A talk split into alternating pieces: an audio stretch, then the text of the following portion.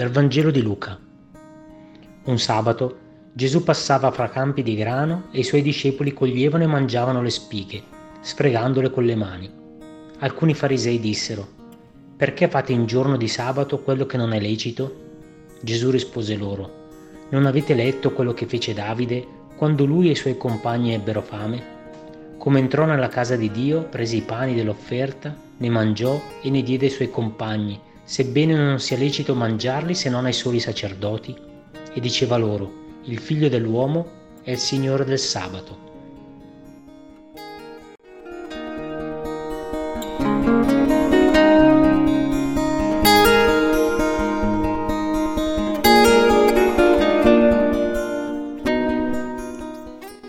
La cornice religiosa nel quale si svolge la scena del testo di oggi è il sabato giudaico, giorno solenne consacrato a Dio con la preghiera e dei sacrifici offerti al Tempio. I discepoli di Gesù, consapevoli del precetto sabbatico, compiono comunque un gesto non consentito, cogliere e sfregare con le mani le spighe di grano. Cosa li spinge a tanto? La risposta la dona Gesù che è con loro.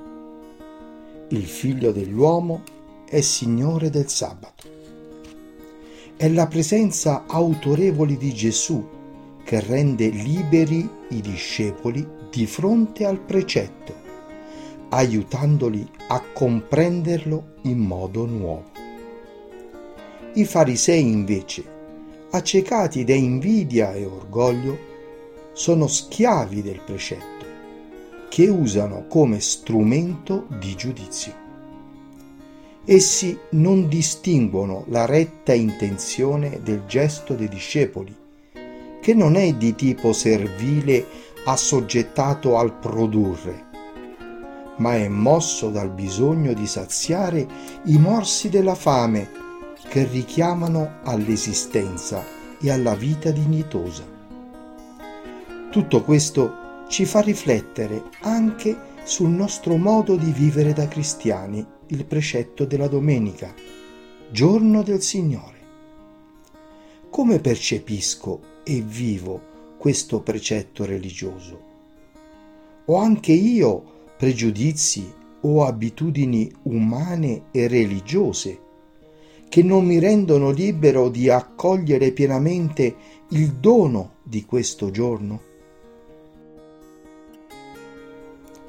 Spirito Santo, oggi ti chiedo la grazia di essere liberato da tutto ciò che, non, che mi impedisce di vivere gioiosamente la domenica del Signore.